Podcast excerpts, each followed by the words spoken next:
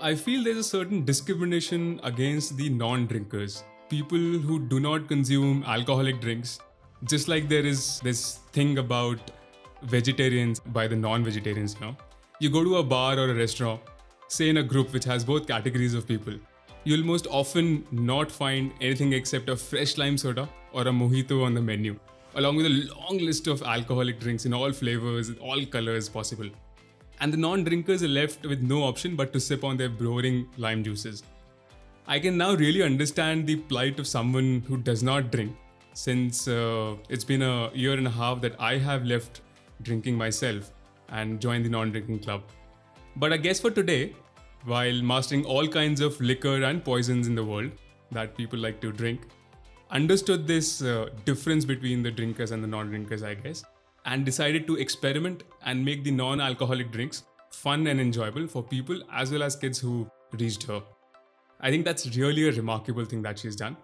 We have Shatbhi Basu with us, India's best and most favorite bartender. She's also an author and has recently released a book. Uh, it goes by the name The Can't Go Wrong of Mocktails, which is by far the most comprehensive collection of non alcoholic drinks ever, I guess, and includes a brilliant hot section as well. I've been really enjoying the book since almost a month now, and I've almost tried numerous drinks on the list. I must tell you that it is a must have this summer, and uh, you should pick up the book. So let's hear more about the journey of bartending uh, from Shatbhi herself and everything around how she picked it up. Well, before we welcome Shatbhi ma'am to the show, I want to talk about a podcast by Rashmi Shetty. The podcast is called You and I with Rashmi Shetty, it's a podcast featuring ordinary people with extraordinary lives. Those who have moved beyond themselves to find out how they can make a difference to the world around them. Conversations that reaffirm that the world is a far more beautiful place when you acknowledge the presence of both you and I. Listen to the podcast on any of your favorite podcasting apps. Hello, Shatbhi ma'am. Uh, welcome to Secrets of Storytellers. Uh, how are you? Thank you so much for having me here with you, Shivam. It's um, it's very exciting to talk about, uh, especially what you said about non-alcoholic drinks. Um, every all my colleagues and friends were extremely surprised when they found that the book that I wrote was on non-alcoholic drinks, and they all had the same question that you have: Why? Why would you do that? but I enjoyed the journey so completely. I think it was the most uh, fun thing that I did. That also in the middle of the pandemic. It was good fun. Lovely. What are you making today? Is it a new drink every day, and how is it? Um, I go through phases. So there are phases that I go through where I'm thinking and I come up with new drinks, and there are other phases where I go through where I'm not thinking of beverages at all. So yeah, it's a very phasey thing uh, when I put my mind and I decide, okay, this is my focus, then then then at a stretch I will be, you know, focused and only be thinking of the subject at hand. That's it. But I can switch off quite easily.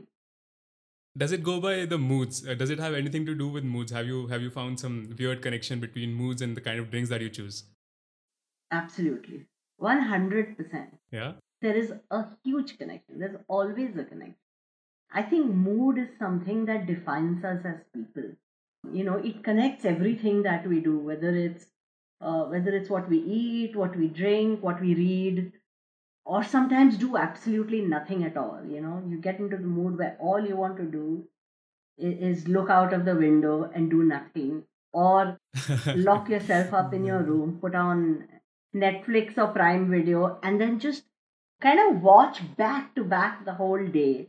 I don't know if you've done it, but I do it very often. I have, I have. I get into that zone and I just watch non-stop. I can watch three, four movies back to back, or, or watch oh wow, three, four, ten seasons of something at one go. Oh, nice. That's so nice to hear from someone uh, we don't think could do that. You know. oh no, I can do this very easily. You're right. Shatbhi ma'am, I must tell you, this episode is really very special for us for multiple reasons. Okay.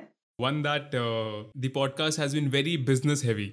and uh, we've had people from all uh, different cross sections of uh, business, corporate world, everyone who knows everything about everything. wow. That's one reason that we are doing it very different. And the other thing is that uh, it's going to be our 50th episode uh, on the podcast. So that's really a milestone for us. Oh, that's fantastic. I'm so lucky to be part of that. Yeah. Wow. You're 50th and so radically different from everything else. And it's just by coincidence, you know, it's it's not planned. It was never planned this way. Super good, yeah, super good. This is truly, truly exciting. it is, it is, it is really exciting for us as well. Awesome, awesome. But congratulations, 50 episodes. Wow. Thank you. Thank you so much. Thank you so much. All right. So, uh, what what we're going to do is we're going to dive deep into you know how uh, the entire thing of bartending came up, how you got into this profession, and how was the journey for you. Right. So, I'm going to start with uh, your IHM days. You are an alumnus of the the Institute of Hotel Management Mumbai, class of 1980, if I'm not wrong. I hope you don't mind me mentioning the year. no, no. So, tell us more about it. Uh, how you got there. Uh, was it something that you always wanted to do? Uh, how how was it? Um, no, actually, it was not something I always wanted to do. In fact, uh, I don't think it was anywhere on my horizon at all.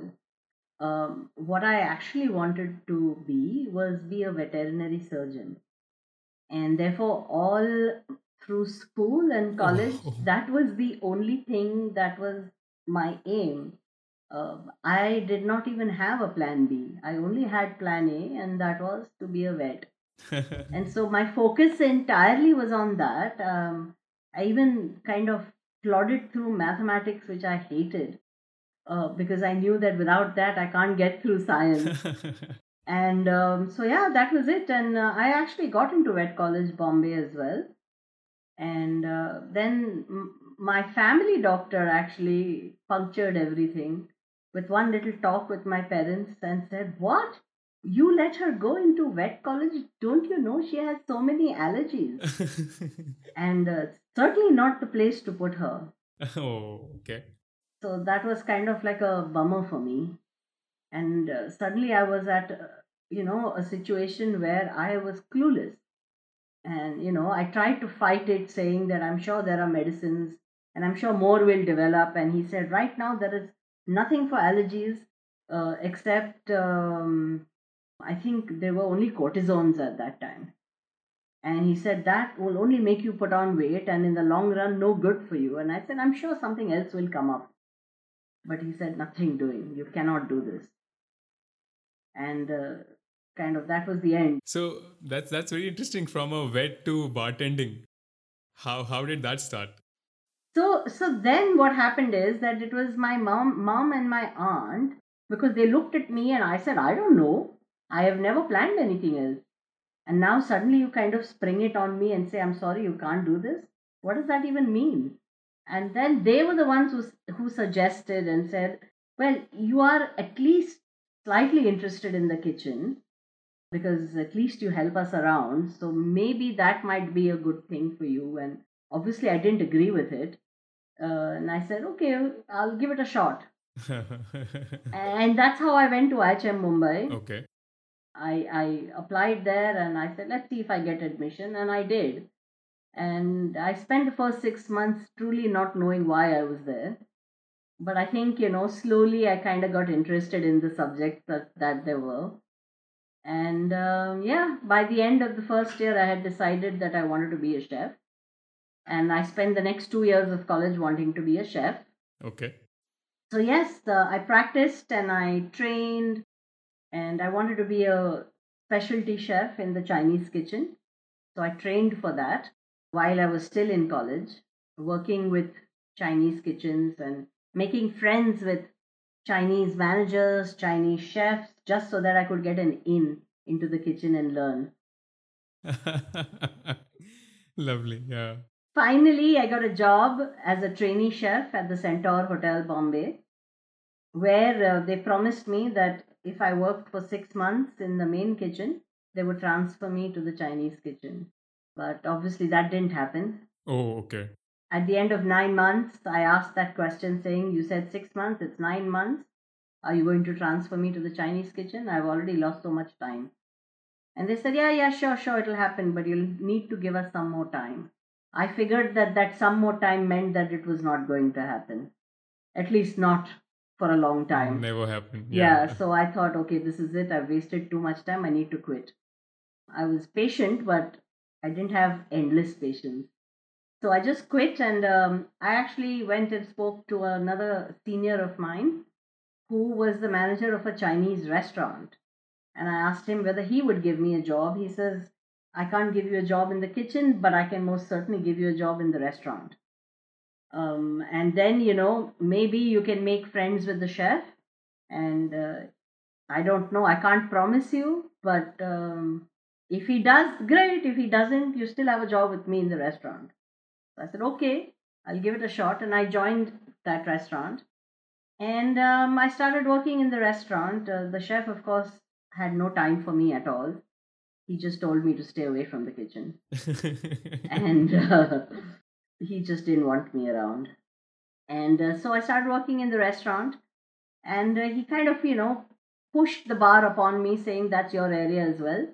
You're in charge of the bar as well. And um, the the drinks will be picked up by the boys directly but uh, if if there are any cocktail orders you have to go and make them. And i was like oh my god i've never made a cocktail.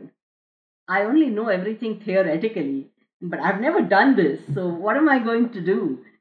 And um, you know he said well figure it out. So um, i figured it out. Uh, after the first day of being completely shell shocked I think quite well at that. yeah, I, I actually pulled out a book that surprisingly my mom and my aunt had given me when I was in college, which I didn't really pay much attention to. I mean, I, I remember thanking them, but I didn't look at it very seriously because at that time my focus was the kitchen. So I was only reading stuff that was relevant to me. So I pulled out that book and uh, I kind of, you know, read it word for word, page by page from beginning to end and I realized that uh, you know there was some serious stuff there. It's very hard work because I I could never think that making cocktails could also be so nice uh, when you read about it, and you know it could also absolutely be very enriching if you are academically strong at it. You have to be. You have to be because that's when I realized that all the studying I did with physics and chemistry was not going to go in vain because all of that that I studied about cocktails and mixology stemmed from either chemistry or physics, and a little bit of botany was added to it as well. And therefore, it became much easier for me to understand because I understood the basics of chemistry and physics very well. And therefore, the actual techniques of mixing became really easy for me to understand and not only did was it easy for me to understand but i was able to apply the science correctly.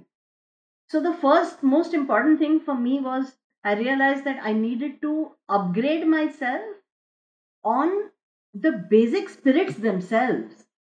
And that's huge because they have history and it's connected to culture to people to countries to their vegetation to their geography then the skills of uh, distilling and fermenting and that was like massive. I mean we had done quite a lot of basic studies when we were in college but we never really applied it you know? We kind of knew it in bits and pieces but there was no flow and it wasn't joined to tell us why. So we knew that there was something called the distillation process. We understood that there was fermentation but we didn't understand the complete cycle from grain or fruit, how fermentation worked, what fermentation did to that liquid, what was the result of fermentation on the flavor, how did then that distill carry forward all the flavors, both of the fruit or the grain itself, as well as the ancillary flavors which were a result of the fermentation. And therefore, then, how did distillation pick up what it picked up, what it didn't, and what was the end result going to be like. And from there, how it then, some spirits went on to kind of be put into um, oak casks and were allowed to change and evolve along with time, how the cask played a role, how the weather around the class cask played a role, how the skill of the blender and the distiller played a role. It was crazy. I mean, there was so much learning that I suddenly found myself, you know, like I was right at the beginning all over again. And so it was a crazy, interesting journey. It was a fantastic journey of learning. Well, here's a quick song for all of you before we go ahead in the episode. This is Kun Faya Kun, as performed at the Berklee School of Music by the Indian and, uh, in fact, uh, people from across the world, the students out there. And it's a beautiful song, and they've performed it just wonderfully. In fact, there are a lot of other songs that they've performed on the same day. I really recommend you to listen if you have not. In case you do not wish to listen to the music or the song and jump to the episode again, you can click on the 30 second uh, forward button about five times. That's about two and a half minutes and go to the episode again. Till then, enjoy.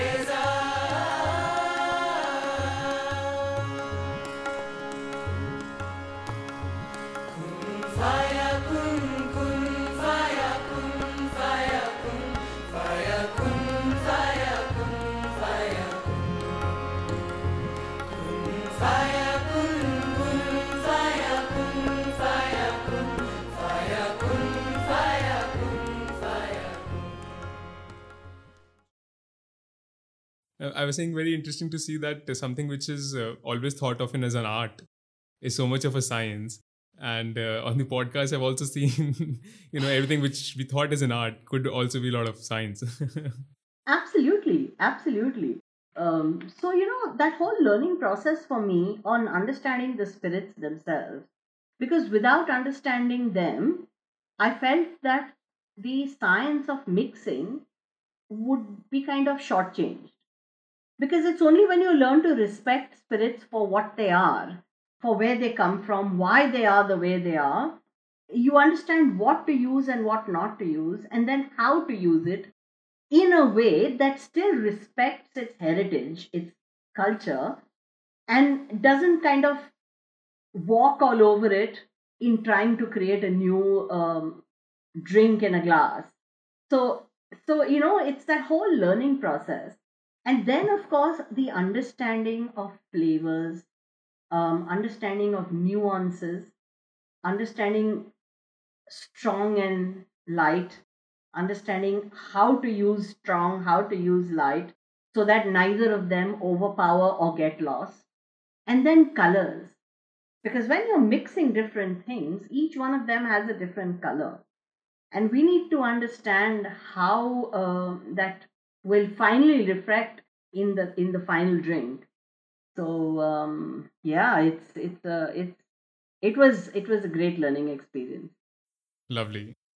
So yeah, uh, uh, really sounds very interesting uh, how you've gone through the entire journey.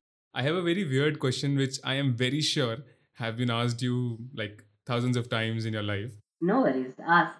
But I'll still like to know. Uh, it's a highly male-dominated trade. Did you have a hard time making your making space for yourself at bartending? Actually, I didn't. And the reason for that is that when I started, there were hardly any guys also in India who were doing it. There were very, very few. You could probably count them on your fingertips, and even then, you might not count them all.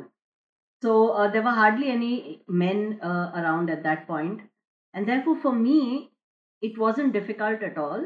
the The difficult part only was the science, the products, and the learning, because you know at that time all we had were people and books. There was nothing else, and therefore all our learning had to come from people and books. So that was difficult.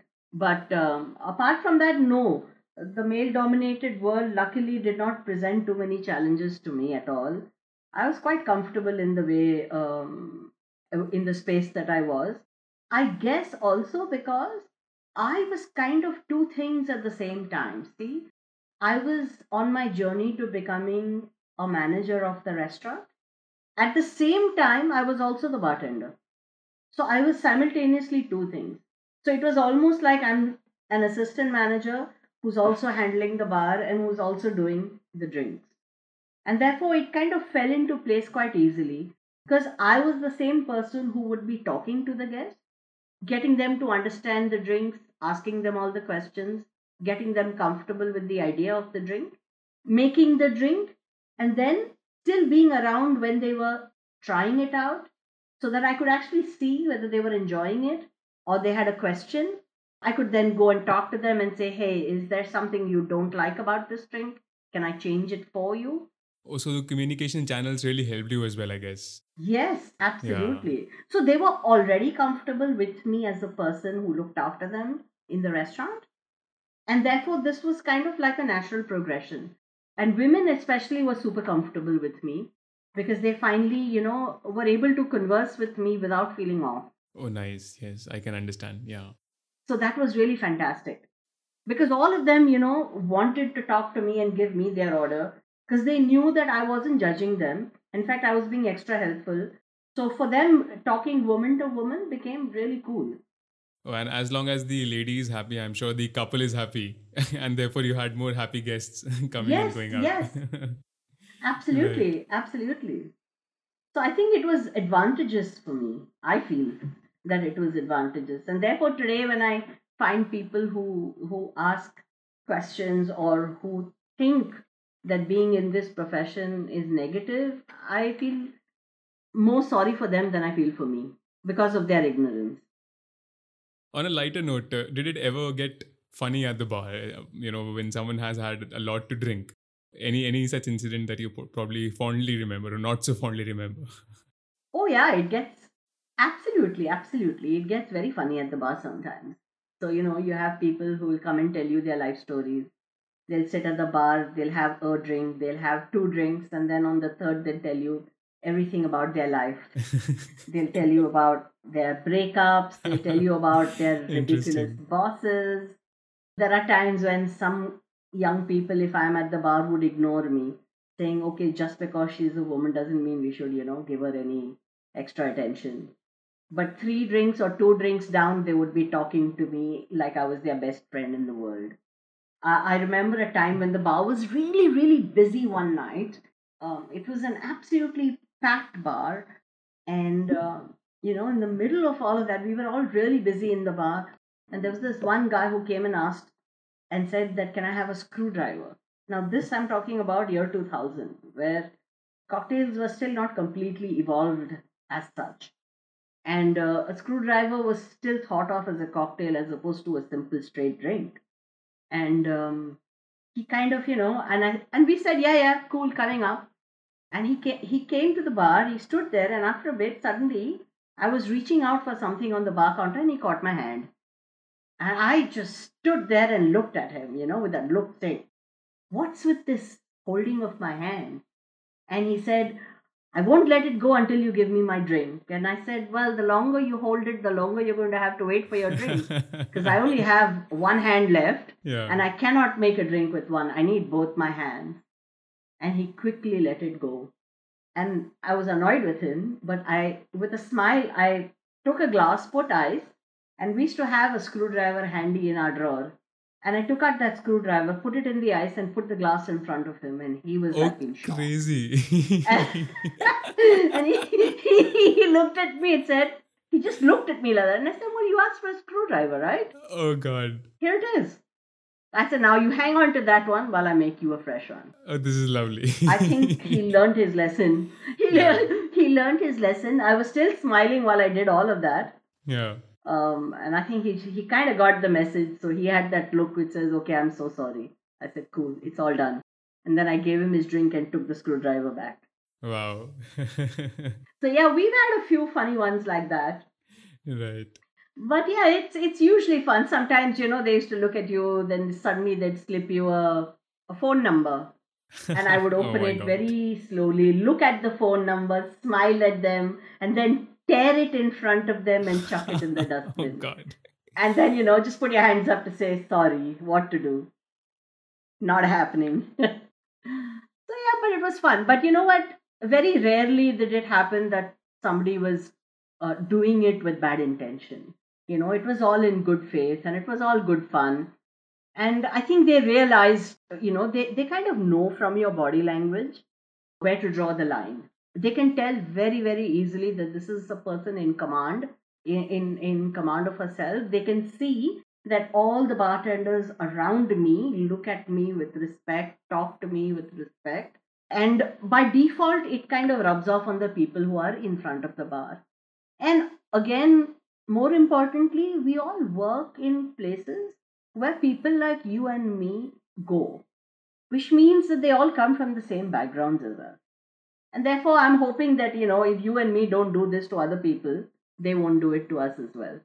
Right, right, right. No, I, I, but I still think that you know uh, some of these incidents that you've uh, recited for us, eh, though they are very interesting, I'm sure you you handled them very well at the you know at there and then because it was very that was lovely thinking on the on the toes thinking you know presenting a screwdriver itself instead of the drink. I think that was nice. But you know what? That's the only way to work in a bar. If you get annoyed and if you make a scene, that's the most stupid thing you can do. If you think it's getting out of hand, the smartest thing to do is actually to walk away from the bar for the next 10 to 15 minutes and let your team in front handle it or let the manager from outside or the security from outside uh, speak to the friends uh, and let them handle it so that's how we tend to do it you know. When we find that one guy is slightly over the top the anger used to come when somebody was really angry uh, drunk and wanted another drink and i would refuse to give it to them. Uh, that's when you know sometimes we would have people getting annoyed. Then we would literally talk to their colleagues and friends and tell them to take him away or we would pretend to give him a drink but actually we wouldn't. They were so drunk they don't realize.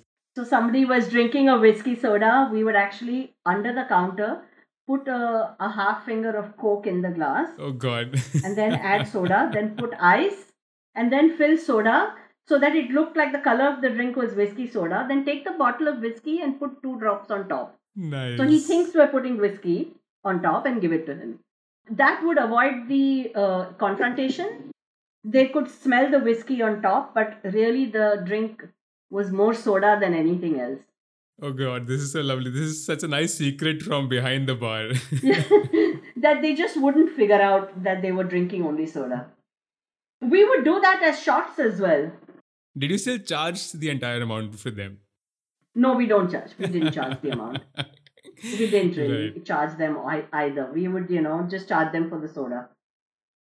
So, you know, when you come with an understanding that is beyond just standing at the bar, then, you know, you can come up with lots of different things that you can do. So it's all basically from perspective only of safety and nothing else. It's not with the perspective of cheating someone. No, I think you were doing uh, good to them than anything else.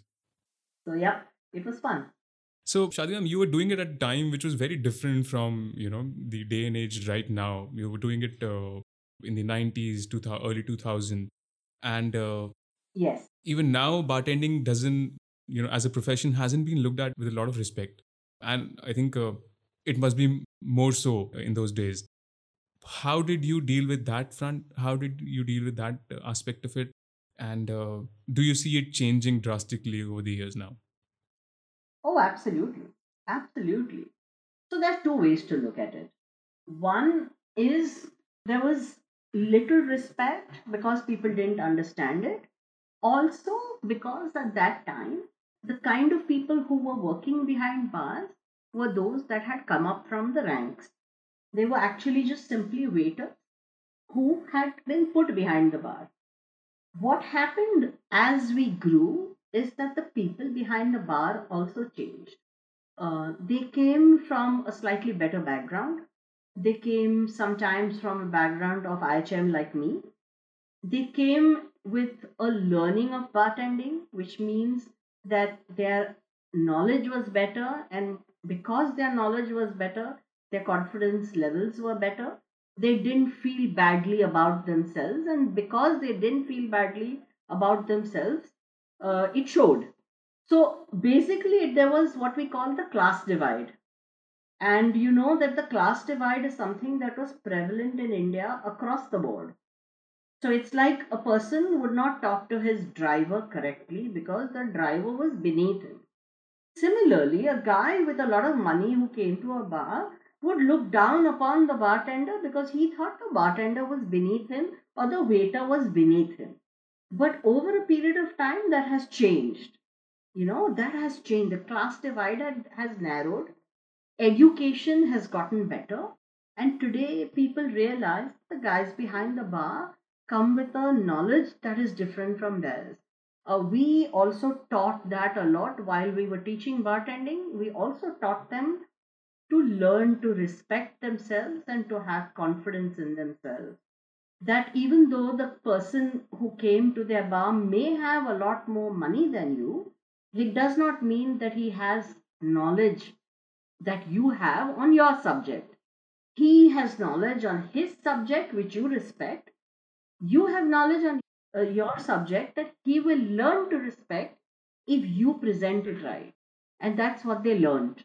They learned to get the confidence. They learned that it was very important for them to get knowledge and to understand why they were standing behind the bar. And the minute that happened, everything changed. Today, uh, people respect bartenders across the board. There is a lot of respect for bartenders. It's similar to what happened with chefs when I was in when when I began. Chefs were not looked at with respect either when I started. But today, chefs have great respect, and bartenders are there as well. Yeah. So all over the world, bartenders have a great lot of respect, and India is getting there. We are not very far behind. Uh, our boys are uh, now luckily getting a lot of respect as well, and uh, they're also showing what they are capable of. So um, it's a process. It will take time, but like everything, it will happen for sure. And the most of it is out of uh, lack of ignorance people don't know people don't understand what a great what a great skill and how much knowledge a great bartender actually has All right, right. I, I really love the fact how you've explained it because that makes complete sense, I guess. Why it was how it was and why is it changing now. And I think uh, that's a great amount of effort from your side as well to, you know, instill that confidence in themselves as a bartender uh, as to how do they respect themselves before anyone else.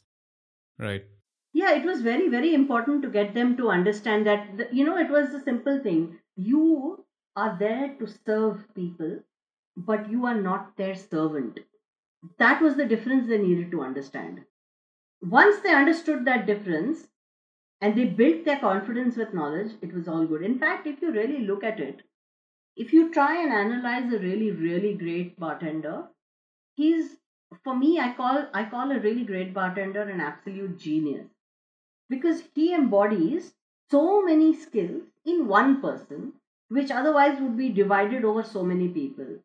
He is a part scientist he's a part artist he is part doctor uh, a psychologist because he's always listening to people he's always analyzing people he's patient he's skillful he understands so much. His knowledge has to be beyond just bartending.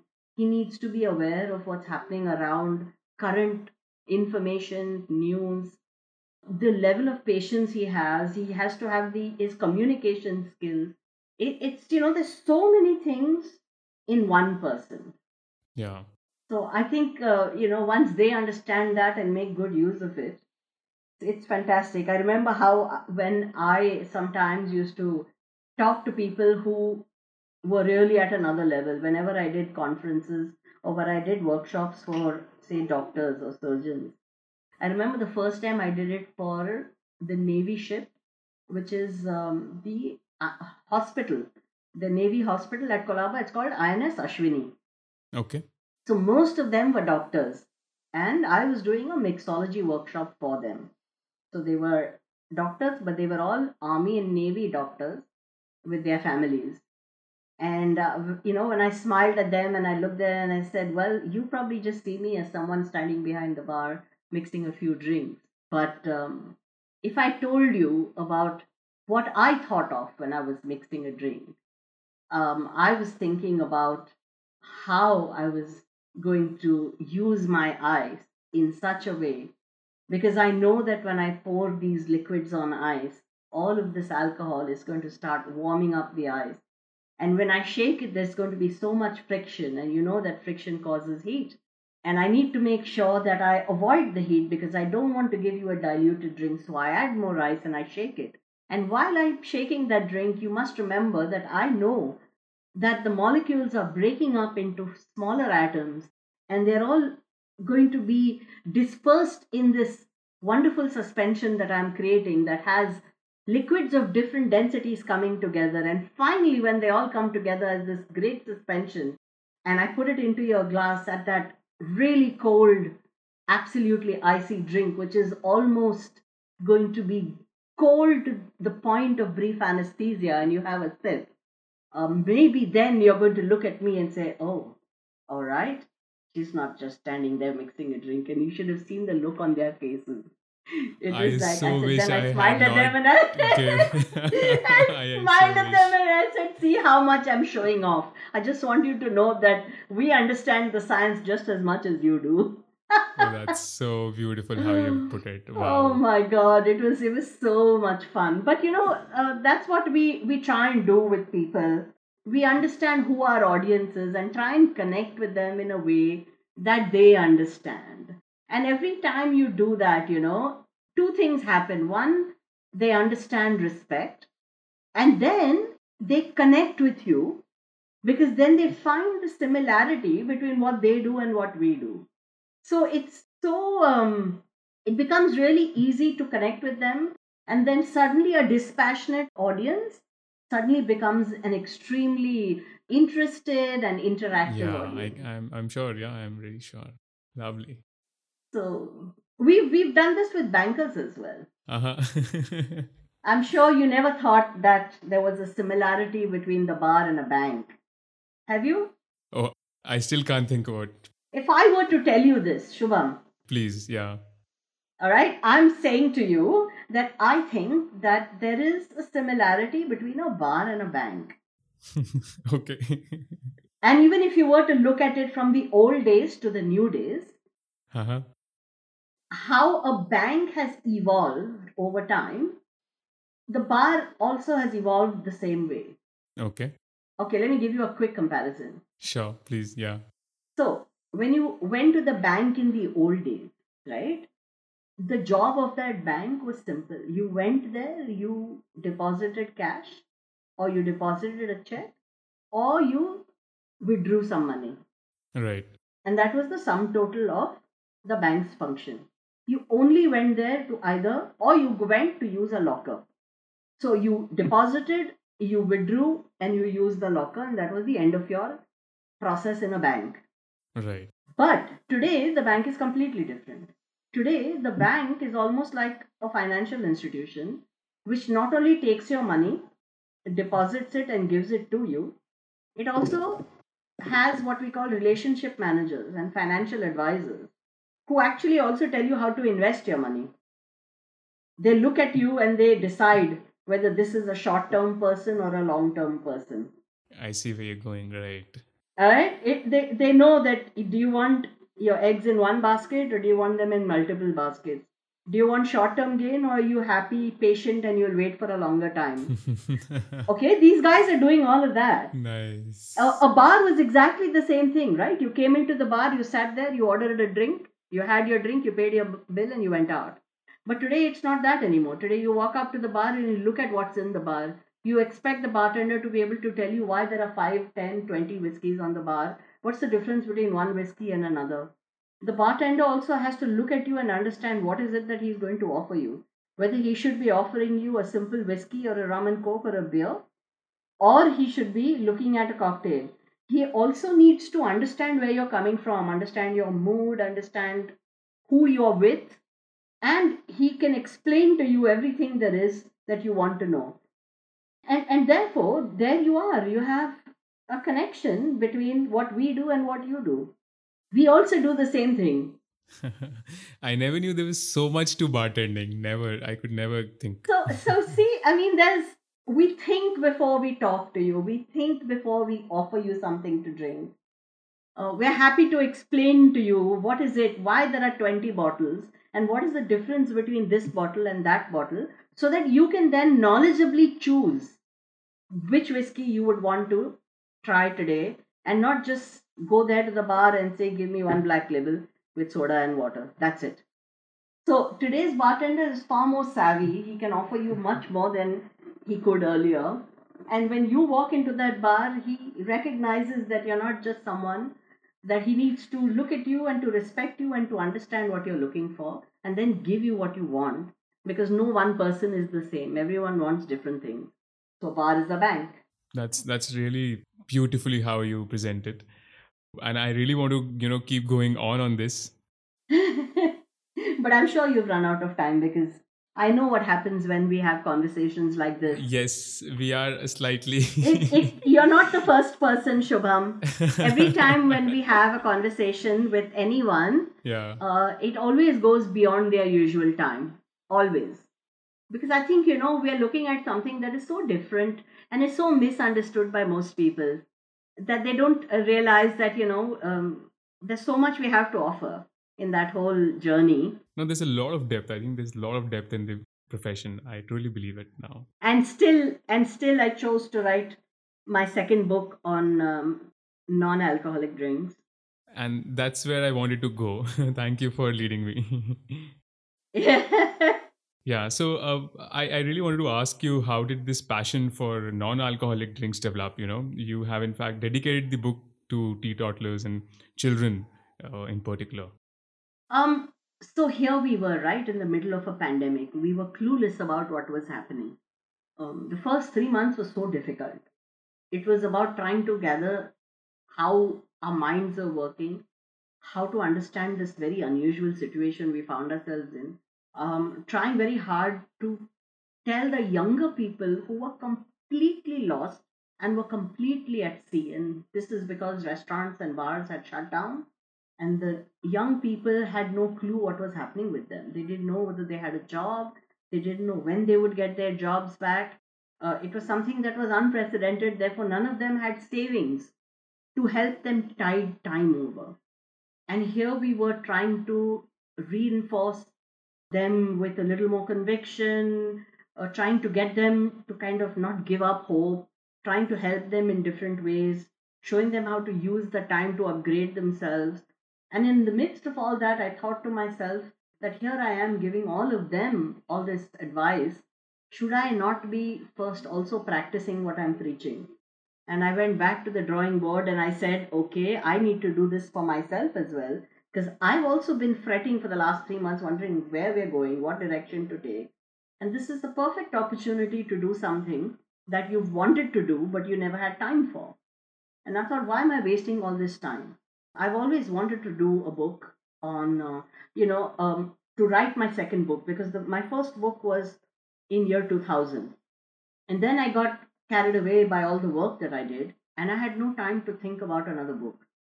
And I thought, this is the perfect time. Why should I not finish the books that I started writing? I had three books, all three were at 50%, and I've never got around to finishing them.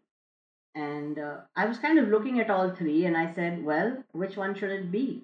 And I said, okay, I think I'm going to go with the non alcoholic because there are so many people now at home, and there's a large audience of people who don't drink. And nobody has ever bothered to do things and to show them how they can also kind of enlarge their entire perspective on how to make drinks at home. And so I chose to then complete my book on mocktails rather than go back to my book on cocktails.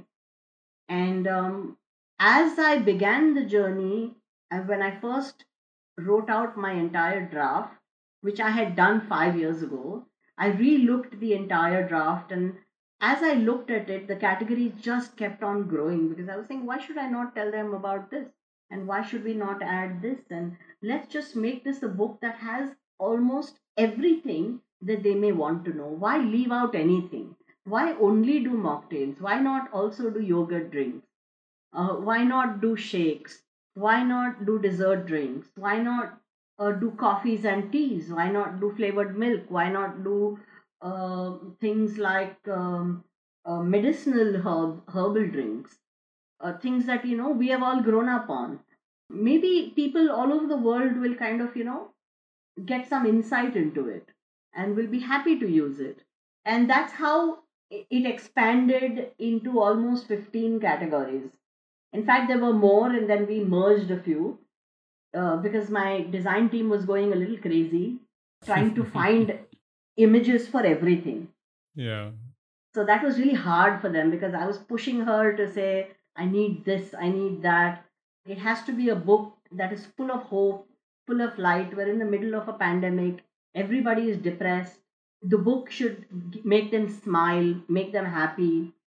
So, three of us, me and my team, uh, got together. Uh, one person, one of my team had been taking an interest in photography. So I said, Here's your chance. Uh, we'll do all the stuff for you. I will frame it for you. And we'll create, we'll make the drinks ourselves because that's what we are good at.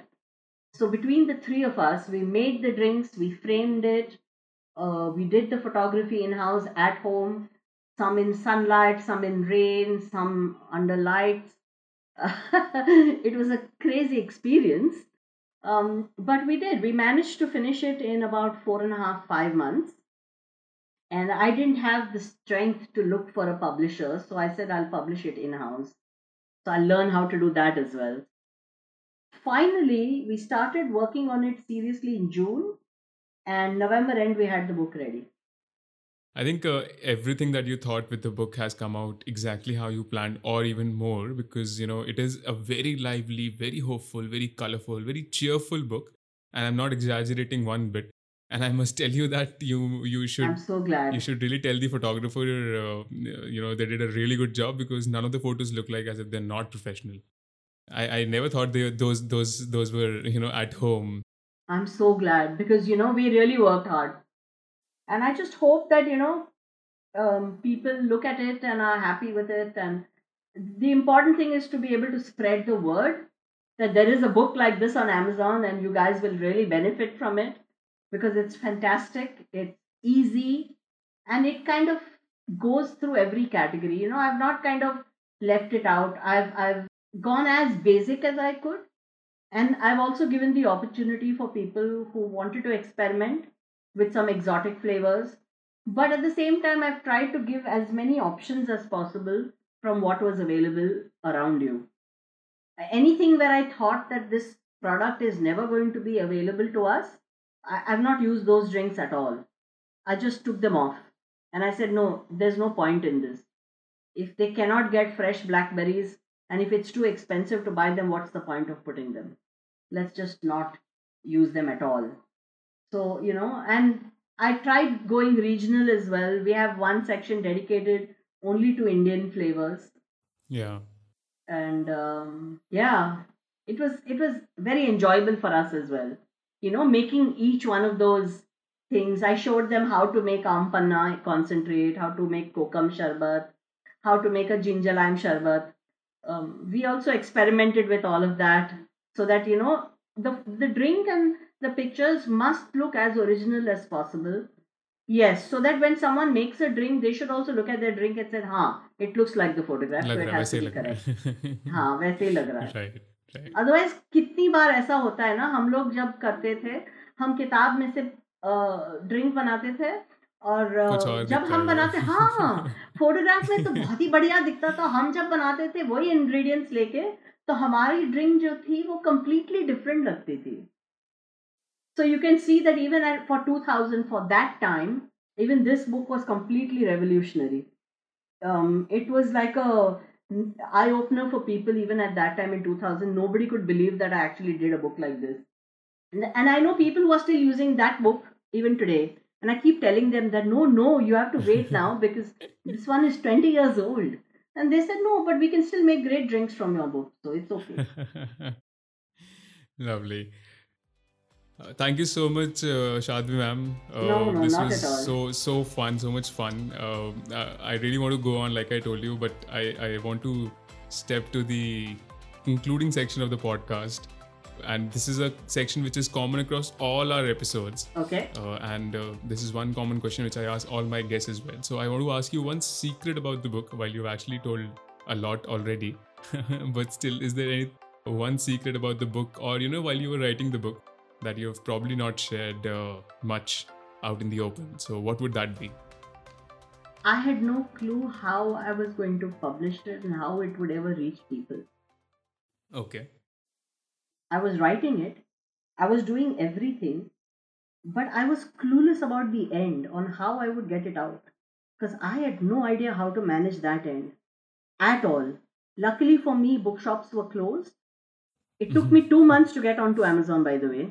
They make it out to be so easy, right? It's not. Yeah, they do. Yeah, it's not. It's not. It took me two months to finally be able to, with a lot of help from people, but I finally managed to get it on Amazon. And that is when I finally figured कि अच्छा book तो लिख दी मैंने ये नहीं सोचा कि how will I get it out to That's people only one part of it. yeah because every you know i connected with so many bookshops and all of the, them said only one thing you have to find a distributor without a distributor we cannot take the book i said why can't you take it from me directly And he said no we cannot take it from you directly because that's a process that we have. So unless you find a distributor so i said why don't you help me out? So one of them actually did. They did help me out and said okay here's a distributor. Talk to him. And I haven't still gotten around to doing it, but um, I'm hopeful that I will be able to and get it out to them. So that is the only thing that most people start with the whole premise that they know where their book is going because they have publishers who know exactly what to do. My focus was so much on writing the book, completing the book, designing the book, and printing the book that I completely forgot that after doing all that, it still has to reach people. Otherwise, what's the point of it? Right, right, right. Lovely. Thank you so much. Thank you so much for sharing uh, such uh, intricate details of writing a book, how you got through it, and uh, such a wonderful journey as a bartender itself. Uh, I hope you uh, you enjoyed the discussion because we truly loved it, and I'm sure everyone who will listen to the episode would also enjoy a lot about it because I don't think we ever get a chance to hear about a profession such as bartending and that too in such detail and such uh, romance that you explain it to us It is, it is. It's very romantic. I could go on and on about how it is, Sure. but uh, yeah, it's really, it's really fantastic. It's a great, very thought-provoking science and art when you come to it. Because remember that everything that I do reflects on someone completely different. So I may like something, but the point is not about me at all because everything that I do is about you and it's not about me. yeah very right Hmm. And that's the true story of bartending that if you do not respect the person who comes to your bar, and if you don't think of him, then whatever you create can have no value. That's why when someone says, What's, a, what's your definition of a perfect drink? I tell them that perfection is highly overrated. There is no such thing as a perfect drink because there are no perfect people. I can make it kind of perfect, but it's only perfect when someone like you who sips my drink looks at me and says, Wow, this is perfect. Then it is perfect. Until then, it's just a drink. lovely great i think uh, we really understand uh, it better now And thank you so much for taking out time to do this with us. I Not hope you enjoyed the discussion as well. Thank you so much, Advi ma'am. Thank you so much for having me. It's it's a pleasure to have you. And to all the listeners, this is Shubham signing off until the next secret and the next storyteller. Bye bye.